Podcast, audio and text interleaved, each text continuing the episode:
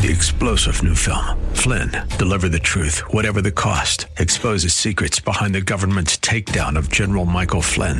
Flynn knew what the intel world had been up to. He ordered the first audit of the use of contractors. This set off alarm bells. He told the truth. He was the most dangerous person for Donald Trump to hire. They had to get rid of Flynn. Flynn, deliver the truth, whatever the cost. Available now. Watch it today. Go to salemnow.com. Salemnow.com.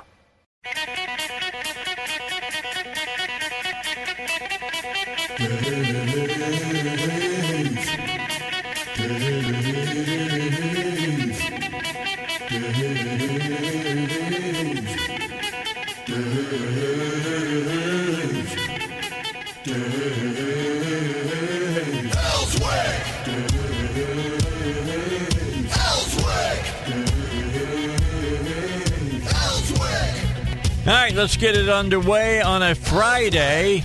Yes, the weekend is just before us. Edition of the Dave Elswick Show. Evidently, we might have a chance for some light snow over the weekend. Uh, maybe some snow starting late on Saturday, going through early Sunday morning when you get up to go to church. You might have a very light covering um, on uh, the grass. I think things are still warm enough on the road that it may not stick as easily as they, you know, it would want to. But uh, you know, you might want to get up a couple of minutes early on Sunday when you get ready to go to church, just to check out the road conditions on your, you know, for your travel to your house of worship. Last night, uh, Chris, you'll be interested in this. I know, Robert, you won't care, but. Um, the bottom line, I, I went and saw the new Scream movie last night and I'm I, oh my god, I give it a B plus, okay, which is a good grade for me, uh, a B plus, and I say that it is within millimeters of being as good as the original. Nice. So with Drew Barrymore in the initial scene. Yeah, well, the first scene in this movie is pretty good. That's where I get the B plus. It didn't get the A because the very first scene is not as good as the original. In fact, it plays off the original a little too closely uh, for my taste. But the bottom line, it's a great movie. Uh, you could do worse than so going to see it. though. What now?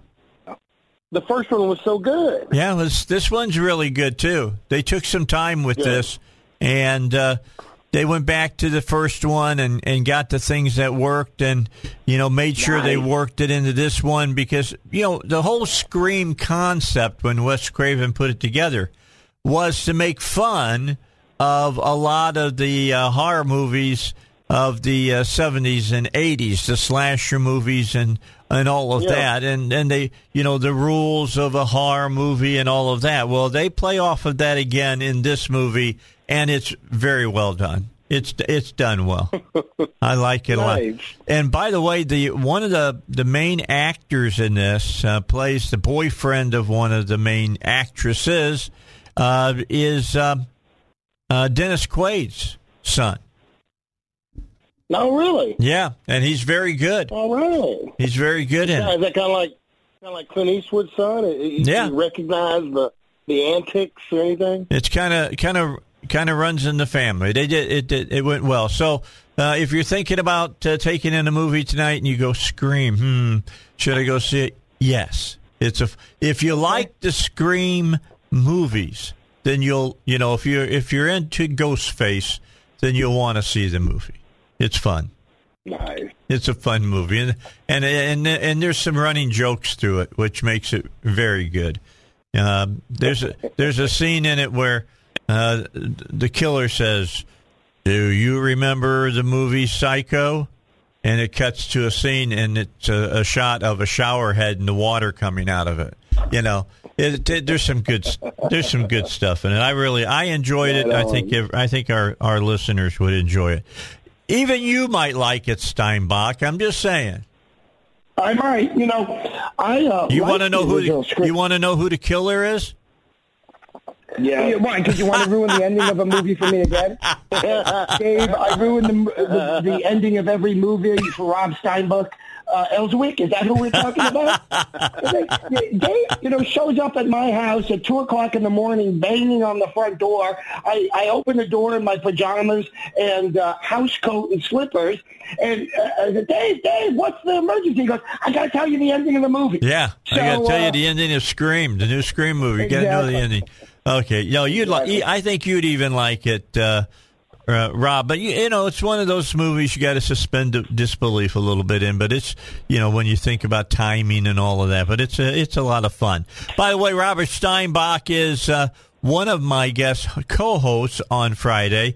He is a law professor at the Bowen School of Law, and his opinions are his and his alone. And then the other co-host that I bring in on Fridays is Chris Corbitt from over in Conway, practicing attorney, uh, and and Arkansan by birth here on the Dave Elswick Show.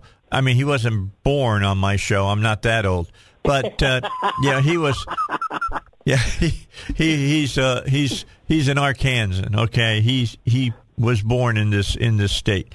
All right, guys, uh, let me just start off, and, and there's some there's a lot of stuff to cover today. Let me start off with the biggest story of the week, and that's the Supreme Court decision. Got rid of the uh, OSHA President Biden mandate, but allowed the uh, mandate to stand for healthcare workers. And this is something that I fear. I fear that there's Supreme Court justices sitting on the court that want to make sure that they that when people look at what they're saying, that it's not a matter of is it constitutional or not, but how do we do this so people don't get upset? I mean, that's the only way I can figure out this split decision that they said the the big one about uh, you know companies uh, being or people being told they must get vaccinated being unconstitutional and the part where if you're working for a hospital somehow that takes away your rights and you got to get vaccinated so let me ask what you think i'll start with you chris what's your thoughts about what happened You, you know, I I, I kind of led into that when you asked me what I think they're going to do. I think the ruling's stupid, Dave. It's stupid. It's not. You cannot. You cannot mandate a vaccine. And, and then to go and split the baby like this reminds me of some domestic relations cases I've tried where the judge goes, oh, well, both sides have great attorneys here, but I'm going to go ahead and award joint custody. What, really? Hey, Dave, guess what? You're going to get to go live with me for a week, and then you get to go live with Rob for a week, okay? Let's see how that's going to work out for you right 15 years from now. Uh, It's just ridiculous. How in the world, just so hospitals are more dangerous because of the virus? Okay, that may be a fact. But we've got other things in place to protect uh, uh, the healthcare safety workers. well yeah they're wearing all kinds of stuff that probably most people Yeah. can't even get a hold of They split the baby. They, that's exactly what they did. Yeah, it, does it worry you, Robert, that it seems like to me that the Supreme that the Supreme Court all and I think this is kind of Justice Roberts, to be honest, Chief Justice Roberts, that everybody has to walk away happy. Yep.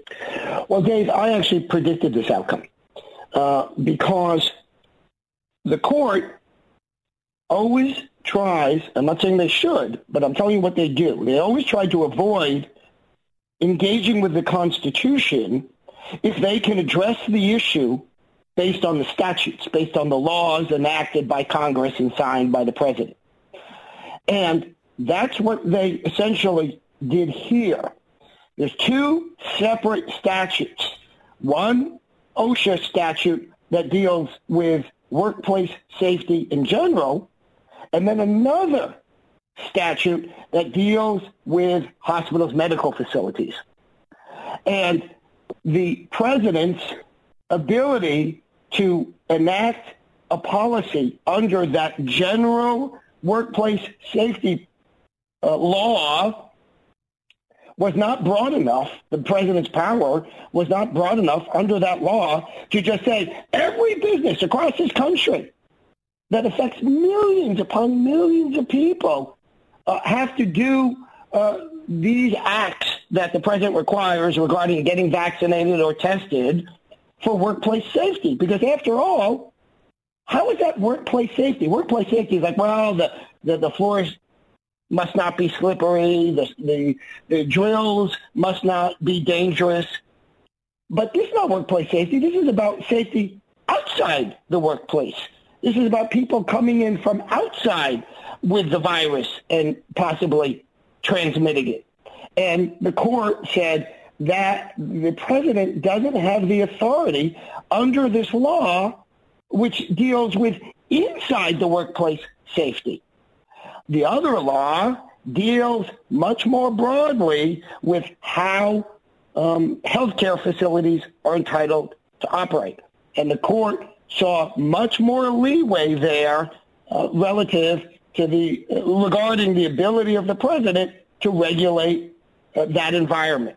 Two separate laws, two separate outcomes. I'm not saying that they shouldn't have gotten to the constitutional issue. I do think there's a constitutional issue. I'm not saying that in either case people uh, shouldn't have a right to bodily integrity. They do have a right to bodily integrity. But I'm saying this is how the court operates for years and years and years. They try to avoid the constitutional issue, base it on the statutes. They're two very different statutes here, authorizing two very different outcomes. All right.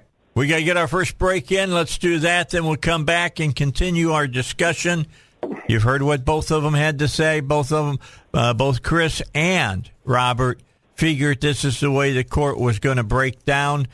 Uh, when we come back, I'm, I got another more specific question.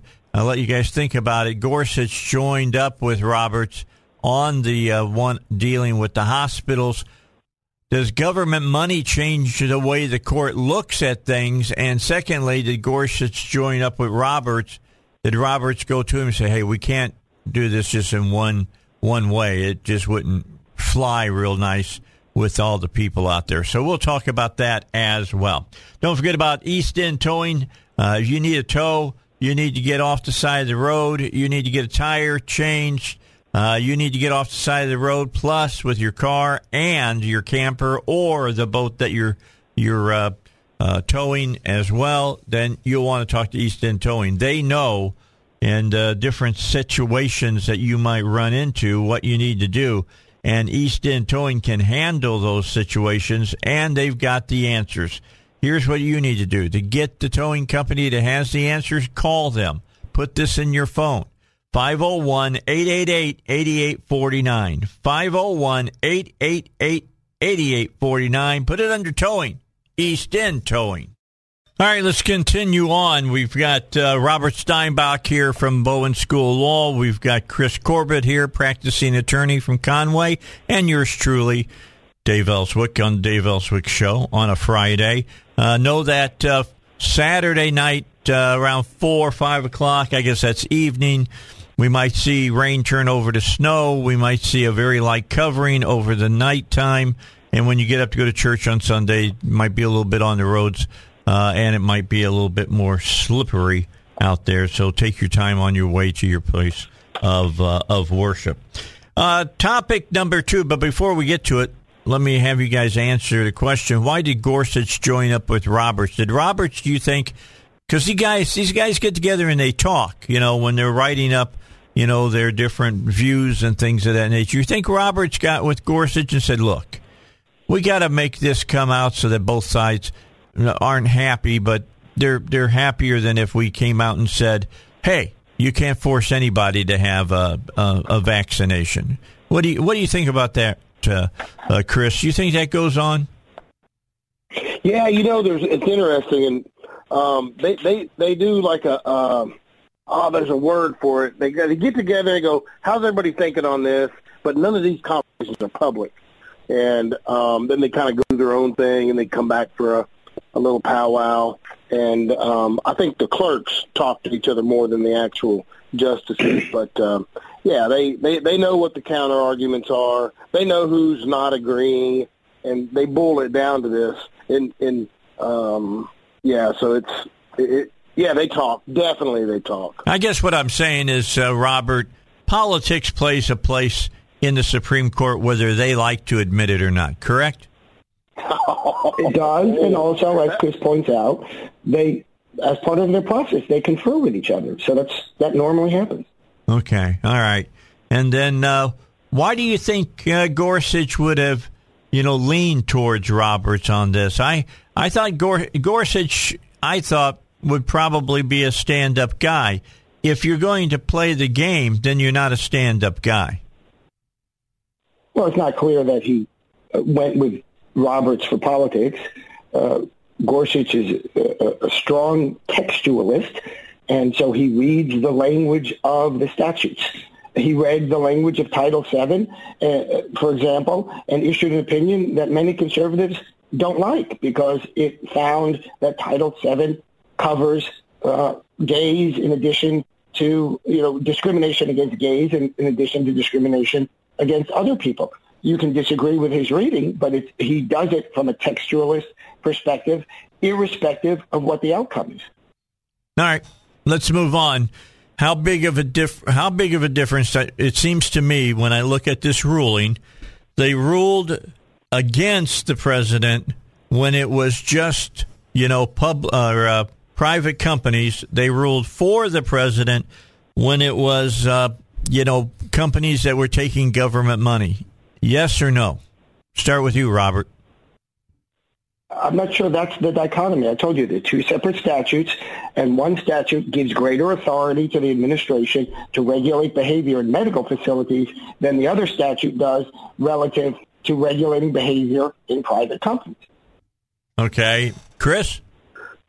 I, I think it's a play between um, unelected officials getting to rule your life, and and Gorsuch actually touched on this it's called the non-delegation doctrine, um, and it ensures democratic accountability. Guess what? Every state should be able to vote whether they uh, require vaccine mandates or not. If you don't like it, move out of the state. Let, kick, nowhere in the Constitution does it say you can do this. This is a constitutional issue, and they went to these statutes and said, oh, well, they've given rulemaking authority to OSHA back from 1970 for anything that's potentially harmful. Okay, well, yeah, they went too far with it, and we've got unelected officials affecting your life. I see it all the time, and they could have written this opinion in about two paragraphs. Uh, now I think it's three. One, an introduction, uh, render their opinion, and then concluded it in the third paragraph. I got, I got you. All right, let's uh, let, let's move on. Topic number two this morning, and it involves one of us three. And that third person that it refers to is Robert Steinbuch. As everybody knows, Robert Steinbuch has been fighting uh, an internal battle at the Bowen School of Law, dealing with, you know, uh, some things that they've uh, uh ruled against on uh, him being to use special teachers and things of that nature. And when there's no reason to do it, he said that it reeks of anti-Semitism. Uh, and then in today's Demgaz, there's a article that appears uh, signed, I think, by 23 different people that are all, I guess, uh, Jews, and they said, uh, no, no, he's making a, a, mountain out of a molehill. Does that pretty well say what they said to you, uh, Robert? Yeah, let's uh, let's go through that. And one of the points that you raise is a great place to start. There's some 21 uh, um, quote, uh, uh, members of the Jewish legal community. Here's part of the problem. At least one of them is not a Jew. not a Jew. So I am being lectured to and gaslighted by a non-Jew on what it means to be a Jew, on what anti-Semitism slash discrimination means, what it means to be mistreated by a non-Jew telling me this. Could you imagine this happen happening in any other context, by the way? First of all, does the newspaper know?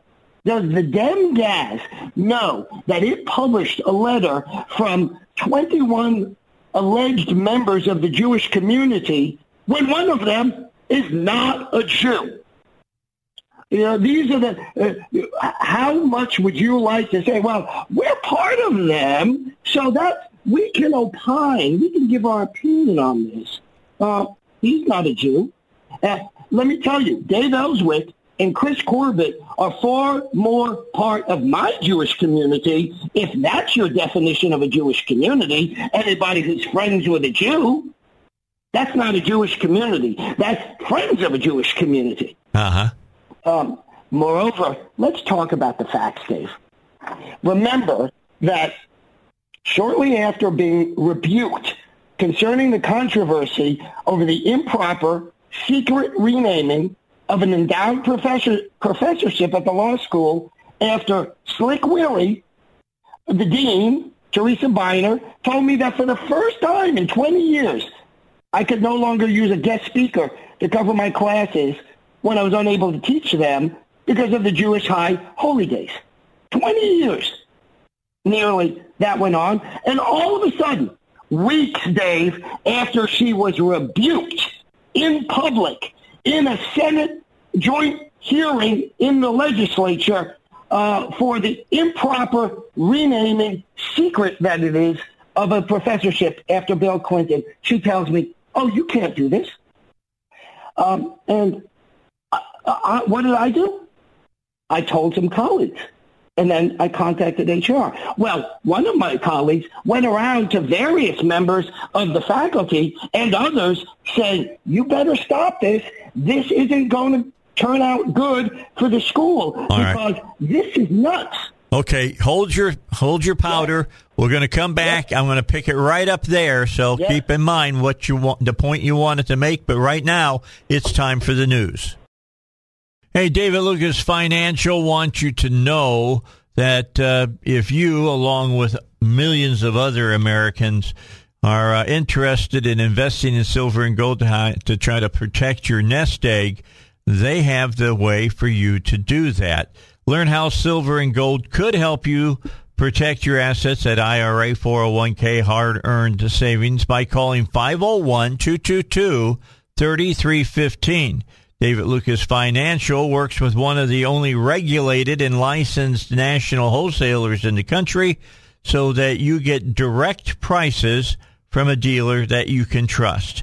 If you want to learn more about buying silver and gold, call 501 222 3315. That's 501 222 3315. Investment advisory services are offered through David Lucas Financial and Arkansas registered investment advisor. All right, don't forget we got Robert Steinbuch here, legal uh, law professor over at the Bowen School of Law. His opinions are his and his alone. And Chris Corbitt, practicing attorney in Conway, uh, part of the Dave Elswick uh, show today. Let me get back to Robert and, and let him pick up about this, uh, you know, argument that's going on internally over at uh, the Bowen School of Law. Uh, it was an internal argument. It's gotten very public now. Uh, today in the Dem-Gaz, a letter from uh, 21 uh, different people, some who are not Jews, from a Jewish organization challenging what Steinbuch is saying about anti Semitism. So let me turn back over to you, Robert. Are you there, Robert? Okay. I'm not getting Robert right now, so I had to figure out. I can hear you. Oh, you got you got me. Okay. okay. You're up. There we go. Um, so, Dave, these members uh, uh are not part of the uh, Jewish organization. They're just 21 people, at least one of whom is not Jewish. Uh, and you raise a really interesting point in your intro. You say, well, it's become very public, um, and they de- decry that. Uh, uh, and they say it was internal matter, and Steinbuch made it public. First of all, I didn't make it public. They made it public. Uh, as I was telling you before the break, a colleague of mine spoke to various people at the school and said, don't do this. This is going to be a big problem, a big PR problem, a big substance problem, a big everything problem. And the press contacted me. Contacted me. Now, by the way, is it so bad if I talk to the press?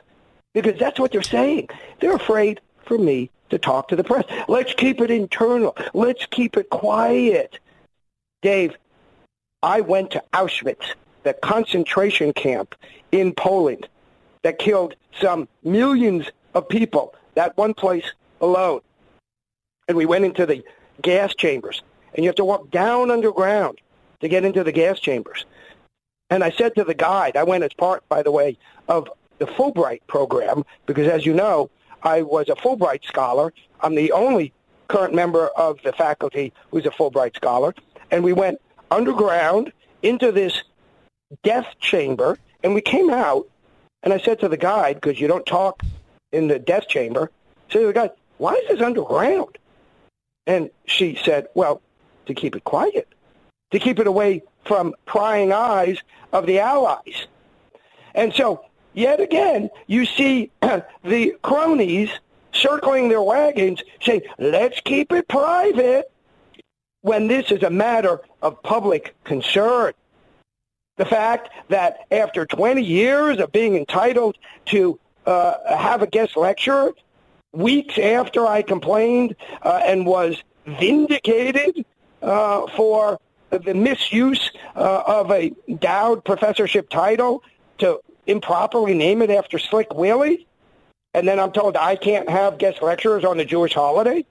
Let me read to you a statement that was sent to me privately by one of my uh, fellow colleagues, one of my faculty members, not one who's been heard uh, to loudly publicly on this issue.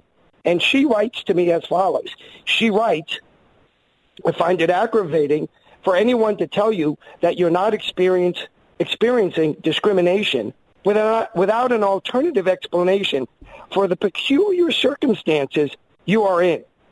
I also found it aggravating for someone to say, hey, I'm a member of the same tribe, meaning Jewish, as the person who's claiming discrimination. It's not possible for the person being accused of discrimination. Uh, it's not possible that the person being accused of discrimination could be capable of this because I know this person and this person likes me. Uh-huh. This colleague of, my, of this colleague of mine goes on to say, implicit bias is everywhere, and everyone is capable of it. This colleague of mine says, I hope that out of this debacle, Bowen actually structures something in the long term where someone can say they're being discriminated against without being treated dismissively. And that's exactly what these cronies from the outside are trying to do. And that's what has taken place inside the administration before this blew up. Another colleague of mine went around to various people in administration and said, stop this. Stop this before this becomes a problem. One of the, uh, uh another administrator said to that colleague of mine, oh, this, this seems like Rob's in the right. He said it privately, but he wouldn't say it publicly. And that's the problem. You have to shine light. I am the expert on transparency. And these people don't want transparency. Let's keep it internal. Let's keep it quiet. The press contacted me, Dave, and the press knew what was going on because everyone knew what was going on. This is the problem that we have. Remember, that the Anti-Defamation League itself wrote a letter saying that I have been subjected to disparate treatment by the dean. So now these cronies are trying to say, well, that's not the same thing. That's not the same thing. Here's what Dean DiPippa, former Dean DiPippa, and current Dean Beiner wrote in a co-authored article. Their words are coming back to haunt them. They wrote, Plaintiffs bring religious discrimination claims in the form of disparate uh, treatment claims. Let me repeat that. Plaintiffs bring religious discrimin- discrimination claims in the form of disparate treatment claims. In these cases, the employer has discriminated against an employee in some term, etc., on his or her religion. The disparate impact theory likewise applies to religion cases. And the Anti-Defamation League said what? I was subjected to disparate treatment by the dean. Then it gets even better, Dave, because these cronies go on and, and misquote the internal report. First of all, they claim the internal reports from, oh, it's from HR, it's from human resources. Um, no, it's not. It's from three esteemed professors, two of which were chosen by the administration. And they're, they claim and they're, and they're not part of the HR department. Compl- uh, of course correct? not. Okay. They are independent. Independent. And it says uh, that the report found that Beiner did not discriminate in selecting the accommodations and quotes one portion that says she was sincere in her efforts. Here's what these people didn't quote. And this really is the crux of the whole problem. That the, the, these cronies' failure to cite the proper portion. It says in the report, and this was in the Dem Gas, um, um, hold on, I got to get you the right site now. Oh my goodness. Um, based on the academic rules and current practice in the law school by Ms. Beiner, Mr. Steinbuch should be allowed to have a guest speaker as an option when he's off work in observation of his religion. Mm-hmm. Now, by mm-hmm. the way, Dave, remember the issue was about going forward because she only commented after I already did it. Right. The report goes on to say, and this is the critical point, given that faculty may use all the options listed in the rule for other planned absences, including the use of guest speakers, to not allow Mr. Steinbuch this opportunity constitutes, present tense, constitutes religious discrimination if not allowed for the 2022 spring semester, which is the very next time, the first time, I would be able to use it, and she said I couldn't. She didn't say I couldn't use it last year. I already did it last year. Right. Let me reread that line to you, Dave. Um, to not allow Mr. Steinbuch this opportunity constitutes religious discrimination if not allowed for the 2022 spring semester. And one of the co-authors of the letter to the paper, who hasn't lived in Arkansas for half a decade, wrote privately to a colleague of mine, uh, okay, so I went when I went back and reread the committee decision. Um, uh, I feel partly like an idiot.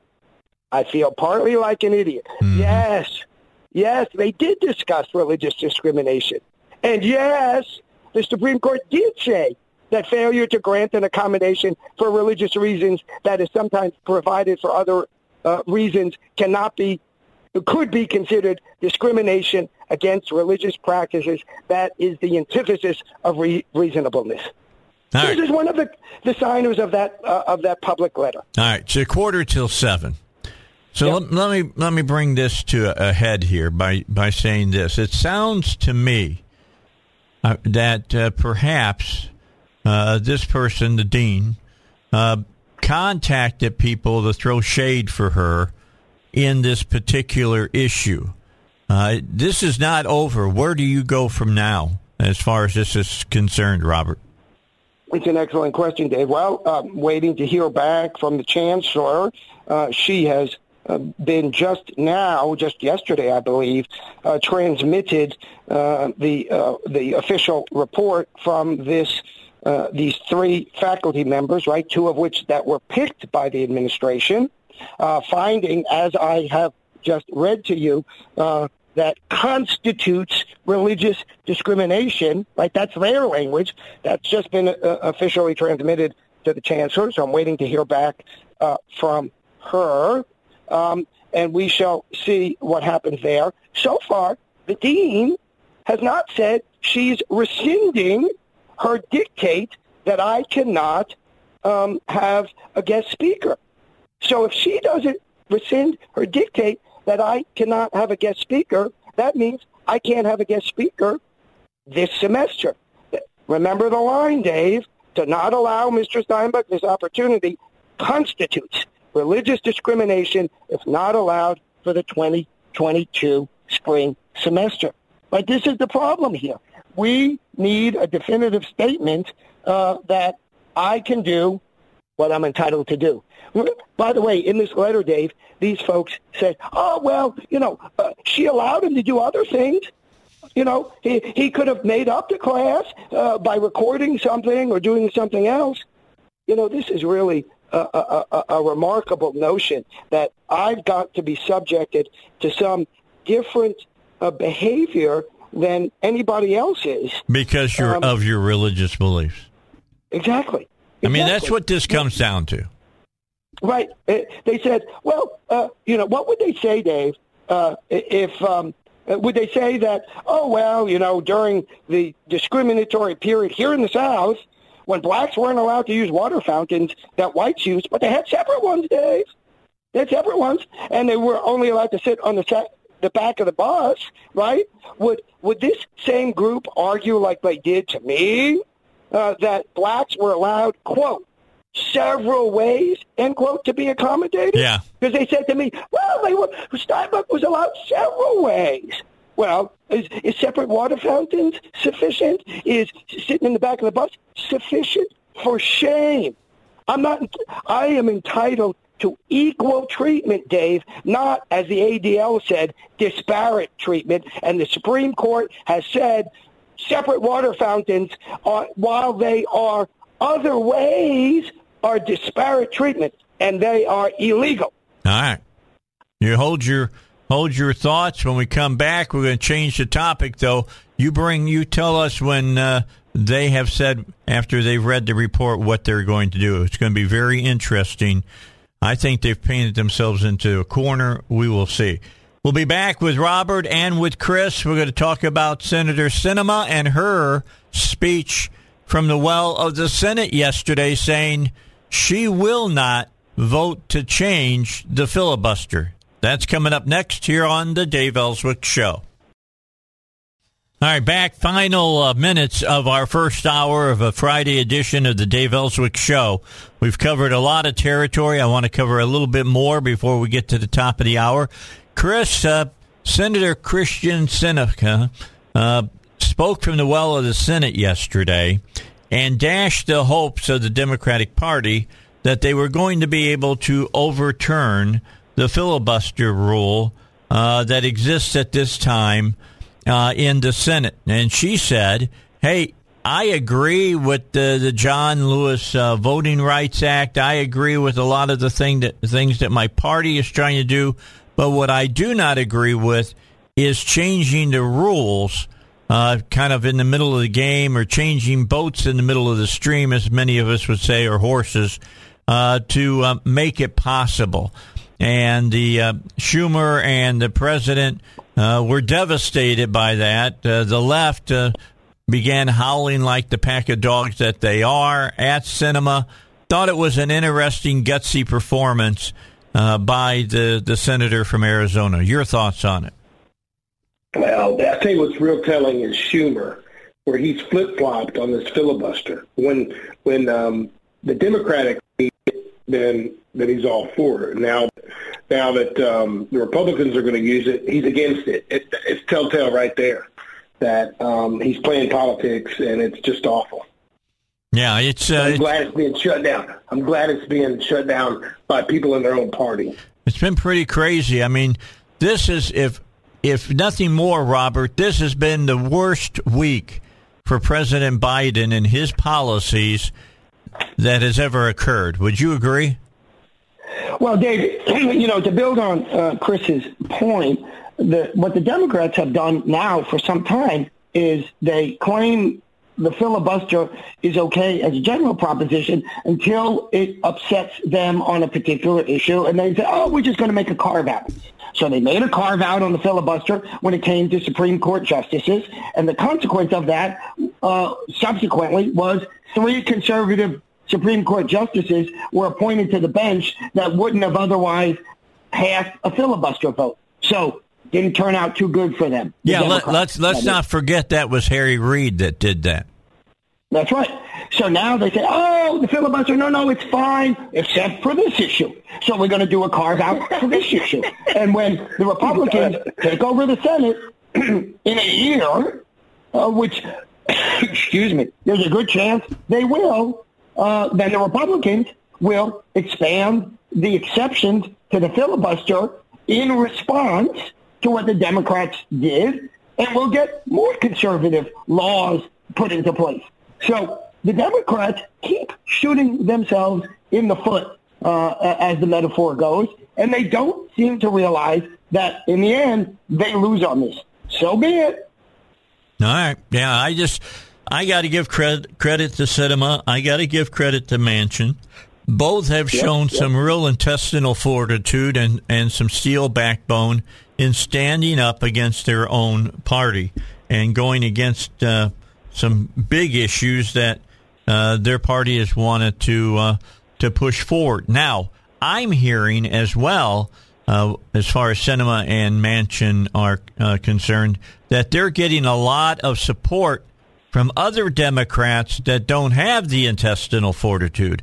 They're saying, no, you know, it's like the guy comes up and slaps you on the back and said, and says to you, yeah, I know what you're going to do and more power to you. I wish I could do that.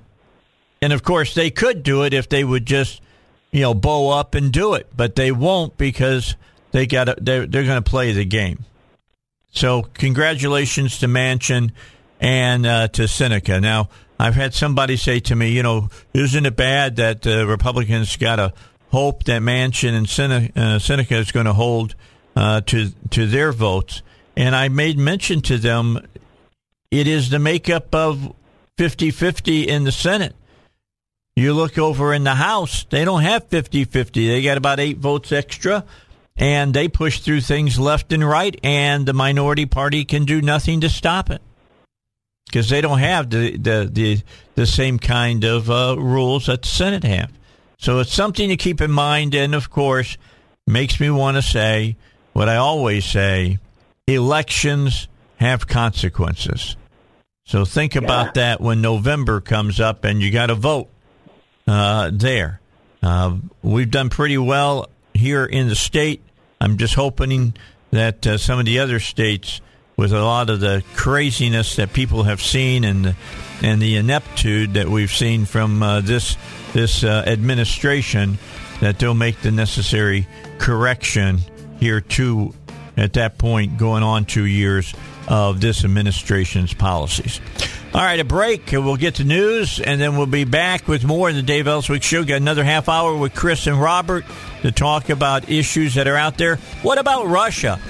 Uh, the spokesman for Putin's government saying, hey, look, if the NATO allies don't back off there on this Ukraine thing, we might start building infrastructure in Venezuela and Cuba. Yeah, that's what they said. Are we going to go back to 1960 something uh, and Khrushchev and and the president at that time Kennedy eyeball to eyeball about nuclear missiles in Cuba? Hmm. We'll talk about it when we come back.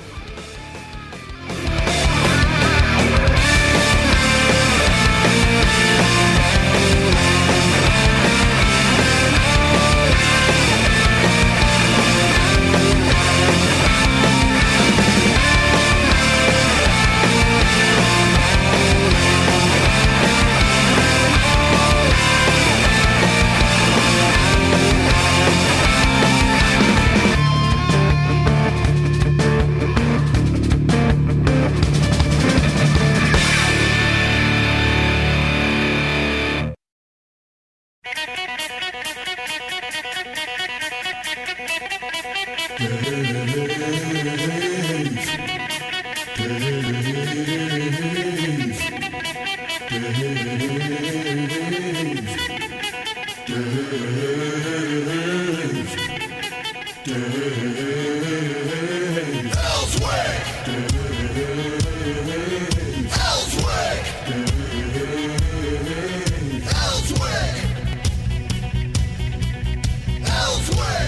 Let's get it underway. Final hour of a Friday edition of Dave Elswick Show. We got another half hour to spend with Robert Steinbuch, legal professor from Bowen School of Law.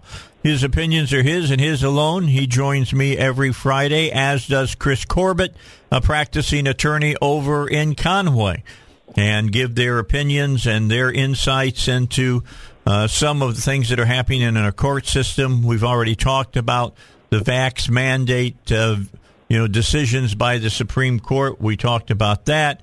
Uh, we talked about uh, Kyrsten Sinema and her uh, her uh, speech yesterday from the well of the Senate, saying that she would not support Democratic efforts to do away with the filibuster in the Senate. She wants the 60 vote uh, rule held in into account. And after she got done speaking, uh, Manchin from West Virginia, Senator Manchin, doubled down as well and said that he supports that, as well as said that there are no ongoing talks about the Build Back Better bill uh, that the president and many of the left wing of the Democratic Party want to try to get through. And uh, what's Manchin's reasoning for that? Inflation. We're seeing inflation continue to rise. It uh, started off at about 5.5% beginning of the year. We're now up to 7%. And if the two things that were always uh, put into this, uh, into the calculation of uh, the inflationary numbers uh, up until Jimmy Carter, and then the Democrats changed it because his uh, inflation numbers were so so detrimental to his presidency, were uh, energy, which would be gasoline, diesel, heating oil, all of those things, and and and they so they pulled that out of figuring out what the uh, inflation rate was, as uh, well as uh, they pulled out food prices as well. Well, you put food and you put uh, you put uh, gasoline or energy prices in right now, and we're well above probably ten or eleven percent and uh, I'm sure you're experiencing it at the gas pump, in the grocery store, if you can buy the things that you want. I mean, those pictures of empty shelves, they're not just happening in Washington, D.C. I mean, I was at Walmart the other day in Cabot, and uh, I won't say they were empty all the way down the aisle, but there were areas that were empty. The, the products just weren't there, and that's happening because of the supply chain uh, debacle that's going on. Uh, that the president's COVID policies have caused. So let's get back and, and talk further with Robert and talk further with uh, uh Chris. And I kind of left you both with uh, Putin uh, over in Russia and what he had to say through one of his spokesmen yesterday where they said that if uh, NATO continues uh, to, uh, you know, put their troops out along the uh, uh, Ukrainian border, where there's a hundred thousand uh, Soviet troops amassed, that they might just decide to start building infra- military military infrastructure in Venezuela and Cuba. Now, I got to tell you, we cannot allow that to happen. You want to ratchet up international tensions? That's going to do it. So let me start off with you, Robert, and your thoughts. Is it is it just saber rattling, or do you think Putin is is uh, serious about this? Dave, uh, New York Times had an article saying, "Well, we can't figure out I don't know if it's from the perspective of the Times or, or the perspective of policymakers, we can't exactly figure out what Putin's trying to do. Oh my gosh, oh my gosh, you know, the pearl collection continues. The fact is that the Soviets have always used this tactic. Yep. They throw a bunch of jelly on the wall and they see what sticks. So when you say, well, you know, what do you think he's going to do? The answer is nobody, including he, knows what he's going to do because he sends out intentionally conflicting messages to see what gets traction and what doesn't get traction, and then makes a decision thereafter. So this is pure Soviet-style politics, and they're doing the same thing. It's really rather old hat, and I'm surprised that the folks that are analyzing this, be it in the administration or in the press, don't see it. Well, what's interesting is that they normally uh, only do it when they think that they have a weak person in the presidency in the United States. And uh, here we have Biden in there. And if anybody thinks that he's some kind of a strong person, uh, they're totally wrong. I mean, this is the guy who didn't want them to give the go ahead to go out and get bin Laden. Mm-hmm. That's right. You know, something, something to keep. You know, you got you got to keep in mind. Let's get you into this, Chris. What do you think? Man, turn me loose. President Biden has had numerous foreign policy failures. Let's start with the Afghanistan debacle. Strategic failure there of the withdrawal. And there's so many of these uh, Biden administration's actions around the globe. He's hurt um, our national security. He's strengthened our adversaries, Russia and China. He's abandoned our allies. I, I, I, let's just start. I'll give you one thing on China. U.S. Trade Bureau. Is allowing these foreign fake products to come into the country, billions of dollars in fake products being sold coming out of China because they don't care. Um, it, it's a numerous uh, uh, failures on, on Biden's part, his whole administration, and um, he's put us at risk. Um, let's talk about the, the Keystone Pipeline. Let's talk about our the, ga- the gas prices. Let's talk about inflation. Let's talk about the supply chain. And it just it just takes me back to what what would Trump be doing about this? He hammered China. Um, uh, he hammered Russia, and I tell you who I tell you what it reminds me of. It reminds me of, and I hope you remember. I hope you remember this a 1970s uh, cartoon called Caspar Milquetoast. Yep. That's President Biden. Oh, I don't want to hurt your feelings, but um, can we do this? No, that's not how a global superpower operates. Or, or it, it, can remind you back in the uh, 30s and uh, early 40s, and uh, Chamberlain from uh, Great Britain saying, "I went over and talked to Hitler." And I gave him everything under the sun, and we're going to have peace in our time now. It doesn't work yeah. that way. It just no. doesn't work that way. No, and then and then uh, you know I, I think another thing that's been kind of forgotten is that um, Schumer has has yet to say when the Senate will take up a defense authorization bill. Where, where are we on? Where are we at on that? Mm-hmm. Yeah, um, a lot of questions. Yeah a lot so, of, of questions. And, you know, the left side of the Democratic Party has them uh, in a really bad situation. And, you know, Schumer is just a politician. I mean, I don't think that he cares what they do as long as it makes him look good. That's it. That's yeah. my that's my view oh, yeah. of little Char- Chucky Schumer. yeah, if people don't know, he's not the tallest guy in the world. But anyway, you know, the whole thing with little Chucky Schumer is that he's been up there forever and he just wants to be in a position of power. And he's oh, yeah. he's done a pretty good he's done a pretty good job of it. I mean, let's let's be uh, honest. And talking about weakness of a president, how about the information that came out from Iran yesterday? Were you guys aware? In Iran, they they put out a, a video of um, an assassination attempt on President Trump?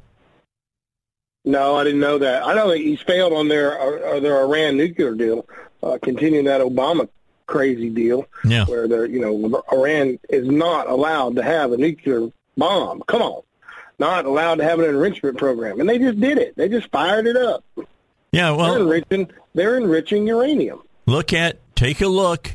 This came out from one of the hardliners over there, the clerics, and uh, came out and you know they've been ra- saber rattling about uh, you know Trump taking out one of their military leaders who was one of the biggest provocateurs of terrorism in the world, and uh, they uh, they came out saying uh, that there were going to be some kind of big deal that happened within the borders of the United States, and keep your eyes open for it. It's coming. Blah blah Ooh. blah blah. Ooh. And then this video shows up, which shows um, you know it's it's just not of an assassination attempt, but of what could happen to former President Trump. Oh man, that's awful. No, it's it's it's dangerous. Provocateuring is what it what it is. Would you agree with that, well, uh, Robert? Let me get you in on that. Yeah, yeah, I think it's a problem. Yeah, we got and and this is what happens when you have and you're mentioning milquetoast when you have weakness in the White House. This is exactly right. what occurs uh, in the international uh, circle of events. And uh, uh, the last time we had an Islamic nation doing something like this was back in the 70s uh, when they took Americans hostage in, uh, you know, Iran. You know, during the time that the, the oh, Shah yeah. was replaced. So uh, let's come back. We got to get our break in, but let's come back. We got even more. It's not. It's like everything happened in the middle of the week, and I just couldn't wait to get to you guys on Friday to talk about all this stuff on the uh, on the Dave Elswick Show. Stick with us. We'll be back in a moment. Don't forget about if you need security for your home or your business, you need to turn to one place and one place only. It is ICU Protection LLC. ICU Protection LLC. See. They are your Arkansas security experts. Billy Mack, the owner, has been doing this since uh, the uh, mid to late 90s. And uh, he, he's he, on his card, uh, on his pins that he gives out, you know, the swag that he gets off. Here's what it says Got cameras? You know, do you have cameras? And what kind of cameras do you have? I bet uh, you don't have the kind of cameras that people at ICU have. They got 1080p cameras. That means you get the same type of uh, visual from their cameras that you get on DirecTV on their on their on their shows. That clarity. I mean, you've watched the shows where the police look at the uh, the cameras at uh, you know shops and stuff, and you can't make out whether it's a man or a woman or or whatever. Not that way anymore. Not with ICU. You call you call them 501 205 1333. 501 205 1333 and talk to them about them coming out for your house or for your business. And know this you pay for the service. You don't pay for the hardware. Hardware is free to you. They they absorb that, and then they will make sure you get good service to go along with it. Starts off at about forty dollars a month. Talk to Billy Mack. Talk to his people. 501 205 1333.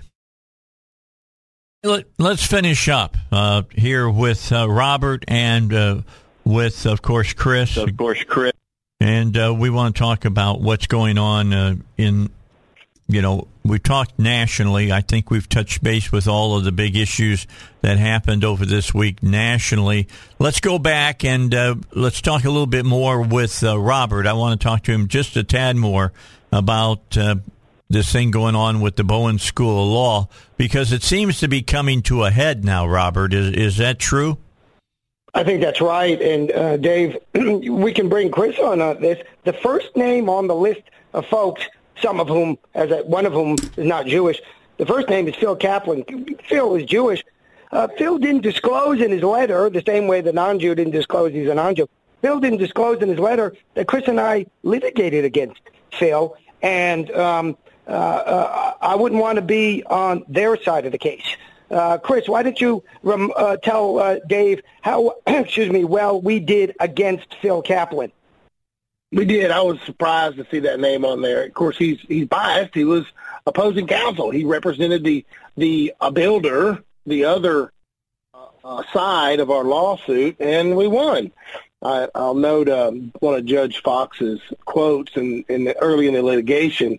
The guy had switched insurance companies, so he had two bond companies. And Mr. Kaplan was making an argument saying you can't collect from two bond companies. And we responded as, Your Honor, why not? And Judge Fox agreed. You can collect on two different insurance policies. That's what they're for. But um, anyways. And, and how did we do that, on the settlement amount, Chris? We did great. We did great. And um, um, Phil was a, a worthy opponent, but I, I think maybe he should have left that name, left his name off that letter because I tell you what really stuns me in this whole deal, Dave, and the public. We've got a, a law school administration that's cranking out new lawyers, right? Right. And these new lawyers are going to sit down and look in their eyeballs of a client and they're going to say, I think I've been discriminated against. And the new lawyer is going to go, okay, tell me how. And they're, they're, they're going to have to make a decision. Now, if these folks can't see this, the ones that are teaching it, how are they going to expect a uh, uh, new lawyers coming out to represent the public in discrimination cases? I've done it, and it's hard.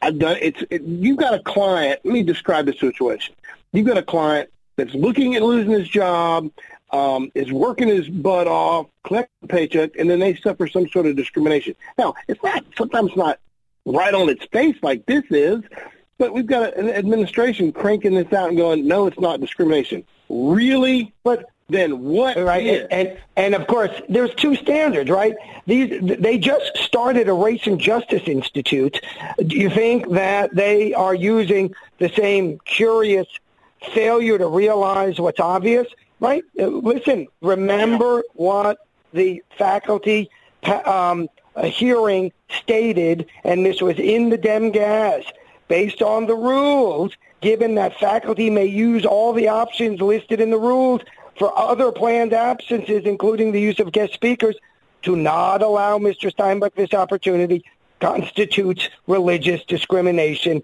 if not allowed for the 2022 right. spring semester. They didn't quote one word of that in their letter, not one no. word of it. Uh, right, a colleague right. of mine wrote to the faculty and said, if anyone is unable to understand how deeply offensive it's likely to be, to be a religious Jew, to tell him that it's not impracticable to attend class on the few days of the year when his religion prohibits him from doing so, or for that matter, how offensive it's likely to be uh, a religious Jew, Jew to compare his religious observance to playing golf, which is what they did, that simply underscores the need for implicit bias training at Bowen. That underscores oh, the need for implicit bias training at Bowen. Written by a colleague of mine to the entire faculty. The entire faculty. And remember that another colleague of mine wrote, I find it aggravating for anyone to tell you that you're not experiencing discrimination, she wrote to me without an alternative explanation for the peculiar circumstances you are in. I hope that out of this debacle, Bowen actually structures something in the long term where someone can say they are being discriminated against without being treated dismissively. By the way, that woman, that colleague of mine who's a woman, is also a minority. She's a minority, wow. and she is calling this discrimination. And these hacks, yeah. including Phil Kaplan, who, as you just described, Chris, lost, lost in a case. Was that disclosed in his letter? Was that conflict of interest or conflict of position disclosed in his letter? No. Was the fact that the Dem Gaz, did the DemGaz disclose the fact that one of these so-called members of the Jewish community is not Jewish? Was that disclosed in the letter? No. So how can we trust anything in that letter if they failed to quote from the most relevant part of the opinion, which is the part that has been published by the press already, and they've mischaracterized the opinion, and they fi- fail to recognize that disparate treatment is discrimination? These people call themselves lawyers? I'm not sure I would hire any of them. I'm going to jump in. We're out of time with you guys here this morning. Thank keep, you, keep us up to date, Robert, about what's going on. I know you will because this is an important important case that's going on. Chris, thank you for your time. I appreciate it, buddy. And then uh, don't forget, I got Matt Smith coming up here in the next hour, and we're going to talk about the new Scream uh, movie that's going to be out, and our next big uh, classic movie that's coming up in a couple of weeks uh, for February, and it is Casablanca, which the Screenwriters Guild of Hollywood voted the best script ever, ever, considering all the movies ever made, the best script ever written for a motion picture. So uh, we're going to be showing that again. Those are, you know, Gone with the Wind and Casablanca are two of the movies that we always show every year. I, I did get an action movie coming up in November that Chris, you and I and your family will go to, and that is Hard Boiled with uh, Chow Yun Fat by John Woo. You're not going to want to miss it if you haven't seen it. That Same thing awesome. with you, Steinbuch. I'll even pay for your ticket. How's that? Well, I can pay for it myself, but you know, Chow Yun Fat is my favorite dish over at the local place. All right. Bill O'Reilly is next. All right, back with you, Dave Elswick Show. Talk to you about Pat Davis. I want you to uh, text him or talk to him at 501 605 6935. And I want you to ask him about the deductible buster that he offers. You really need to know about this. This is how he saves you big money that 30 to 50% on your health insurance and real health insurance, not a share plan. Share plans are not insurance. You need to be aware of that. You probably will pay a lower rate, but you won't have the same kind of coverage that regular insurance can do for you. On top of that, remember that you can choose any provider in the nation when you're talking about what Pat does. And there are no copays. All of those things I can tell you absolutely are part of what you're going to find out. But you need to ask about the deductible, uh, Buster. And you who own businesses and try to still give uh, health insurance to your employees because you see that as a way of getting quality uh, people to work for you. Well, you need to know about it. You need to talk to Pat. You need to start saving some money. 501 605 6935 or go uh, to his website and uh, just uh, go to what he's known as your health plan man and type in yourhealthplanman.com. All right, Matt Smith joins us. What are you going to do this weekend? I know you're going to go see a movie and go to go to dinner. What movie should you go see? I'm going to highly recommend that if uh, you're into horror, if you're into the Scream series, that you go see the new Scream movie. I was just ecstatic after watching this movie at how good it was. I gave it a B plus. I gave it a B plus, and you got the iconic members from the from the Scream series. You got David Arquette, who's married to a local lady here, um, McCarty. Uh, they are married together. I talked to them a couple of years ago while I was over at the uh, Capitol, and they were here working on justice reform.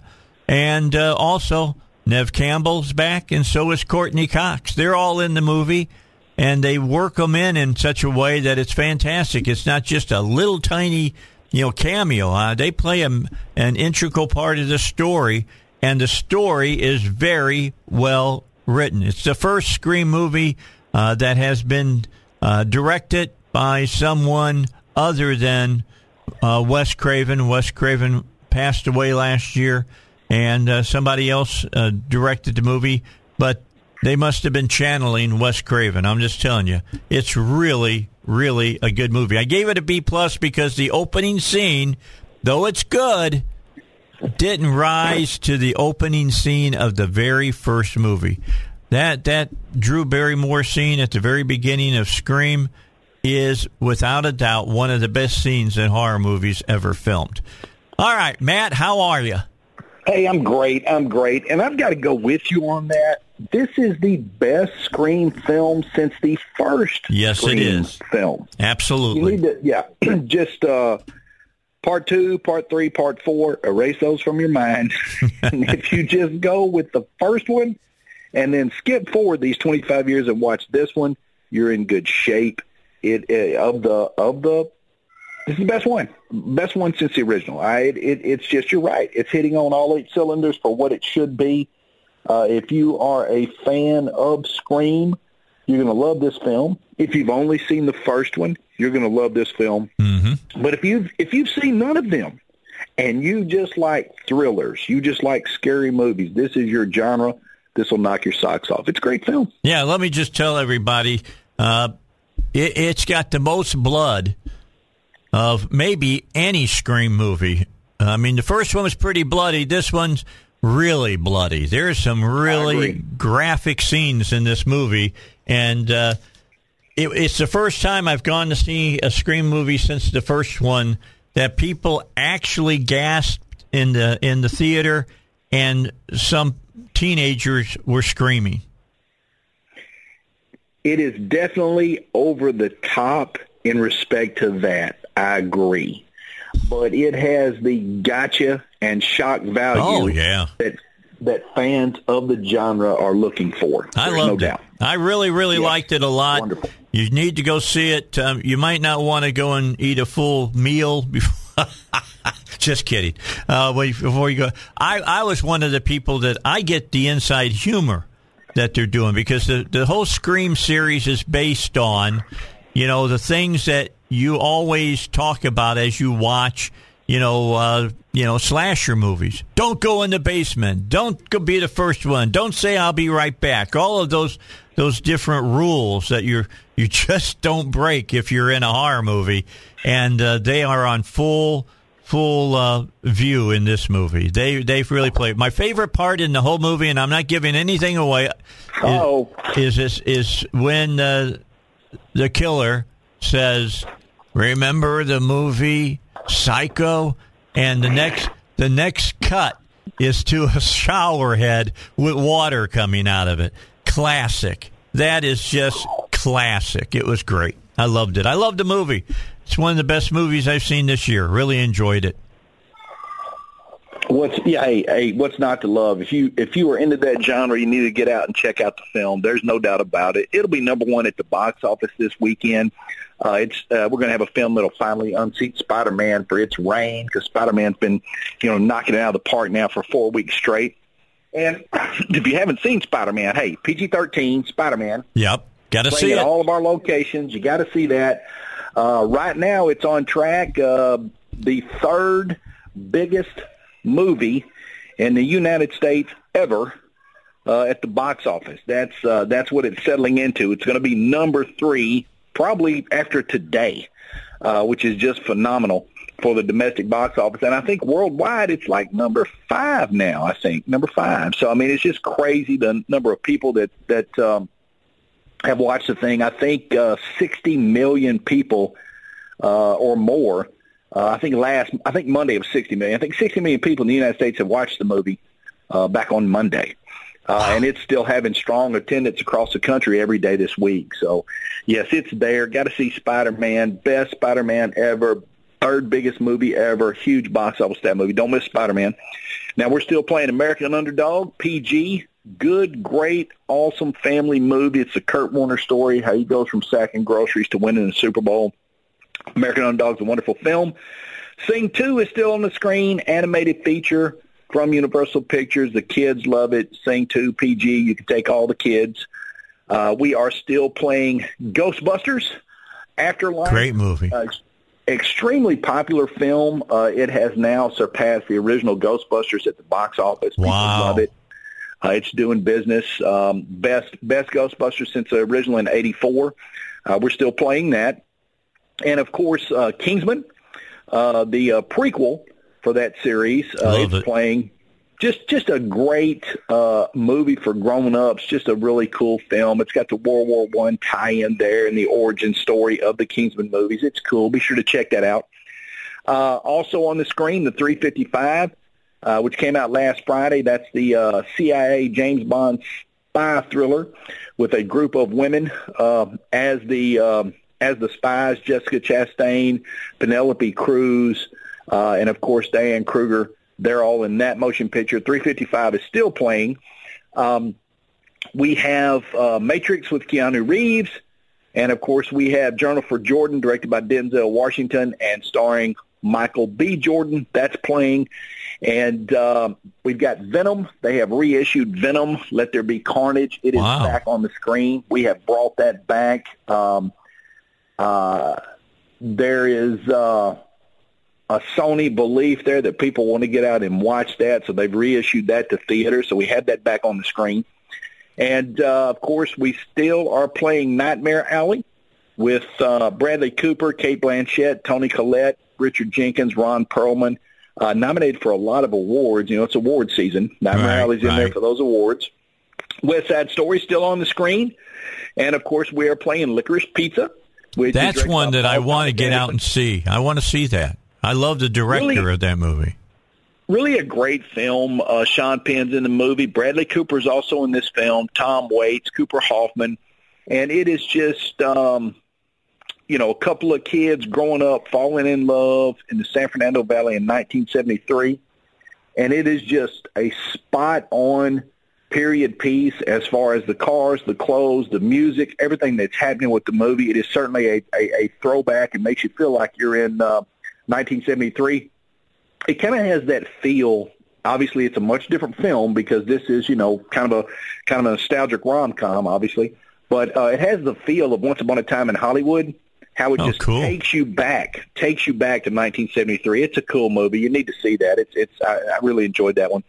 And uh, we are still playing Encanto from Walt Disney Features. Disney's Wow. Encanto, PG for the kids. That is still on the screen as well. And you can get all this information at um, you know, Riverdale10.com. Uh, go there and check it out. Be sure to sign up for email newsletter. Make sure you download the uh, free mobile app. If you get that free mobile app for your phone, you can reserve your seats with one touch of a button. And of course, we've got the luxury leather electric recliners with tables and reserved seating. We have the um, beer and wine that we are serving. And of course, we have a full food menu, full food menu happening there. So, you know, the cool stuff we got like chicken sandwiches, chicken tenders. You know, we've got coffee and cappuccino, uh, French fries. Uh, you know, we have um, buffalo wings. I mean, nachos. You know, you name it. Mozzarella cheese sticks. Of course, we got fresh handmade pizza, toasted ravioli, White Castle cheeseburger sliders, eight different wines, and over 20 different beers to choose from. So check all that out at Riverdale10.com. And I can tell you what's coming up. Of course, on Tuesday, February the 8th at 7 p.m., we are playing Casablanca. All right. Uh, that is our classic, and it's only five bucks. Yeah, I got to get a break in, so keep your uh, thoughts about that, about the movies coming up. Best screenplay ever written, according to the Screen Actors Guild, and they're the ones that talk about this stuff all the time. Best script ever written is Casablanca, and you'll get your opportunity to see it back on the big screen again at Riverdale 10. You won't want to miss that. And then we can talk about some of the other ones that uh, uh, we've been talking about, uh, Matt and I. We disagreed on one, but that's okay. I can I can get away with disagreeing with him on on one movie. No problem with that at all. Take a break. We got more. That's because I've got a little bit of Quentin Tarantino in me, so I wanted to show an, a really old uh, chop suey movie, and uh, and Matt said, "No, nah, I don't think so, Dave. Nobody's going to show up." well, All right, it's thir- it's 13 minutes before eight. Matt Smith and I will be back in just a moment here on the Dave Elswick Show. Don't forget about PI Roofing. They'll take good care of your roof. Uh, and you're saying, but Dave, the major big rainstorms are done. Ah, but have you thought about all this cold weather? You start getting rain with it's cold and uh, it gets up on your roof and it freezes and it gets into little cracks and it freezes and it expands. That water expands and makes those cracks bigger. More leaks start forming because of that have them go up and take a look at, especially if you got some hail damage from a couple of weeks ago. You want all that taken a look at. Uh, give a call to PI Roofing, 707 3551, 707 3551, or visit them online, piroofing.com.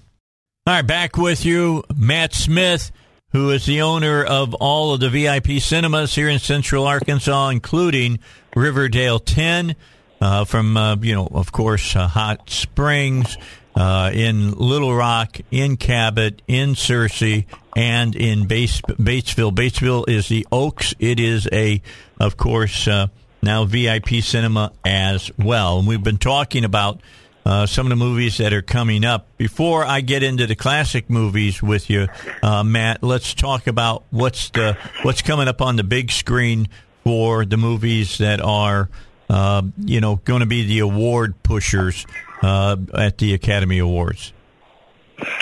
Uh, you know, Nightmare Alley is going to be in there for sure, and of course we're playing that now. Um, and uh, you know, obviously West Side Story that's in there. We have that on the screen. Uh, I think Licorice Pizza is award nominated film that's that's also playing as well. So you know, we're playing those films that people uh, expect to um, be Academy Award nominated um, this year. Right. You know? Right. Uh, we've got those on the screen. Uh, you know, there's been some buzz on uh, Journal for Jordan. Uh, you know, with Denzel Washington, there's some buzz associated with that when it comes to awards as well. But I would say currently on the screen, your awards contenders are West Side Story, Nightmare Alley, uh, Licorice Pizza, and Journal for Jordan. Uh, that's happening now. And then coming up, uh, you know, there's some talk of this uh, Cyrano with uh, Peter Dinklage, uh, Haley Bennett, and um, Kevin Harrison Jr., and that is coming up on January the 28th. So uh, that one is also on the horizon. Uh, and then we've got a couple of cool movies coming up next week on the 21st. We have a film called The King's Daughter. Uh, it's rated PG. It's got Pierce Brosnan, uh, Benjamin Walker, Julie Andrews, um, fan Bing Bing. I know you're a fan of hers. Mm-hmm. Uh, they're all in this film. And it's uh, King Louis's quest for immortality leads him to capture and steal a mermaid's life force, a move that is further complicated by his le- illegitimate daughter's discovery of the creature. Oh, PG. It's PG. It's cool. It's got Pierce Brosnan. It's a good uh, uh, film that you could take the entire family to. That's coming up on Friday the 21st. okay. And then uh, also on Friday the 21st, we have a film called Redeeming Love. It is PG-13, and it's based on the best-selling novel by Francine Rivers, uh, and it is a um, it is a love story uh, set in the California Gold Rush in 1850. It sounds Uh, like that it's going to be good. I, I've lo- I've read the, some of the material behind that movie, and that looks like it's going to be a pretty doggone good movie. Those two are coming up on the 21st, Cyrano on the 28th, and then um, February 4th, uh, you got Jackass Forever, the last goofball Jackass movie with Johnny Knoxville, Thank Steve-O, Dave England, Preston Lacey. The, the, the stupidity reigns in that goofball gonzo comedy. That's February the 4th. Okay, And also, also on February the 4th, uh, Moonfall. that looks has, good. Um, I tell you what, that looks like a great, great, great motion picture. It's got Halle Berry, Patrick Wilson, John Bradley, Michael Pena, Charlie Plummer, Roland Emmerich directs, and you know this is an outer space sci-fi tour de force right here, and it's it's uh, February the fourth, Moonfall, PG-13. Looks really, really good to me. Uh, I'm excited about seeing that. yeah, that's definitely. that's going to be an extravaganza on the big screen. That's one of the movies Yes. you have got to see on the big Yes. screen if you want to be able to really enjoy it. All right, quickly, just running through some of the movies that we're looking at as classic movies for 2022. Uh, March, we're looking at Godfather 2, uh, which when you ask people about the Godfather movies, uh, they either love the Godfather and then the Godfather 2 is right there beside it, or they say they love the Godfather too, but the Godfather is right there with it. So either one are fantastic movies. I like Godfather 2 just because it does so much with the history of the Don. Uh, as far as that. In April, that is when Easter happens. We will re-show what we always show close to Easter. Uh, Mel Gibson's The Passion will be back on uh, the big screen for your your viewing at that time. In May, uh, I always try to do something uh, that's pro military because we're coming up to Memorial Day. I don't know if we can get it. Uh, you know, Matt's going to be out trying to get it. The longest day, the original longest day with John Wayne and all the other stars uh, in in that. June, how green was my valley? July, you're going to have a a, a a Tarantino movie, Inglourious Basterds, one of his best movies that he ever did. August, Mel Gibson, Braveheart. Uh, September, The Good, the Bad, and the Ugly. October, the 1988 remake. Very seldom do I say remakes are better than the original. The 88 remake of The Blob, which is much better than the original, The Blob from the 50s. In November, we're hoping to show you Hard Boiled with Chow Yun Fat from John Woo. John Woo, the uh, action master from over in the eastern part of the world. And then last but not least, in December, it's a wonderful life back on the big screen. So that's what we're looking at, Matt. I think we got a great lineup again. Definitely, definitely a great lineup there, and I just hope we can get all of those uh, actually booked and playable uh, when we want to play them. You know, we'll Yeah. see. I mean, I'm uh, I'm trying to see what can be licensed theatrically on the dates that we want. So maybe some changes in there. We'll just have to see what the studios say. Okay. I'll let you go, brother. You have a great weekend. Say hi Thank to your kids and your wife. Matt Smith from, of course, VIP Cinemas. Go see Scream this weekend. I'm just telling you, you want to go see that movie. It's it's great. It really, really good. If if that's your genre, that's a movie you're not going to want to miss. They have re reinvented Scream like they reinvented Halloween. Okay, good stuff. Forget about all the bad stuff that happened in between one and this one. Because there was a lot of it. All right. Dave Elswick Show on Monday. Uh, Joel Griffith will join me from the Heritage Foundation. We're going to talk about a word that you haven't heard low since the 70s, stagflation. We're going to talk about that.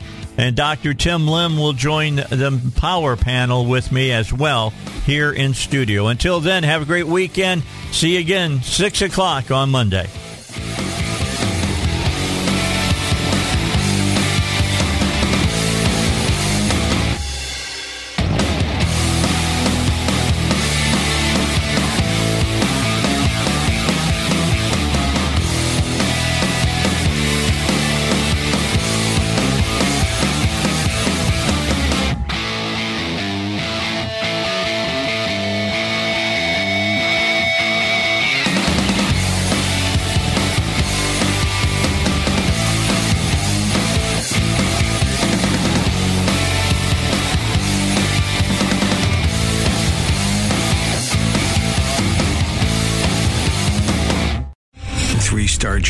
Michael J. Flynn, head of the Pentagon Intelligence Agency, knew all the government's dirty secrets. He was one of the most respected generals in the military. Flynn knew what the intel world had been up to. He understood its funding. He ordered the first audit of the use of contractors. This set off alarm bells. The explosive new documentary, Flynn, Deliver the Truth, Whatever the Cost, uncovers the facts behind this scandal. Flynn told the truth. He was the most dangerous person for Donald Trump to hire. I find out the worst enemy that I'm going to face in my life is right here in America. They took my assessment and they wanted me to change it. And I was like, I'm not changing it. They had to get rid of Flynn. With in depth interviews, archival footage, and never before seen personal records of the man behind the headlines. I just felt like I was drowning. Flynn, deliver the truth, whatever the cost. Available now. Watch it today. Go to salemnow.com. Salemnow.com.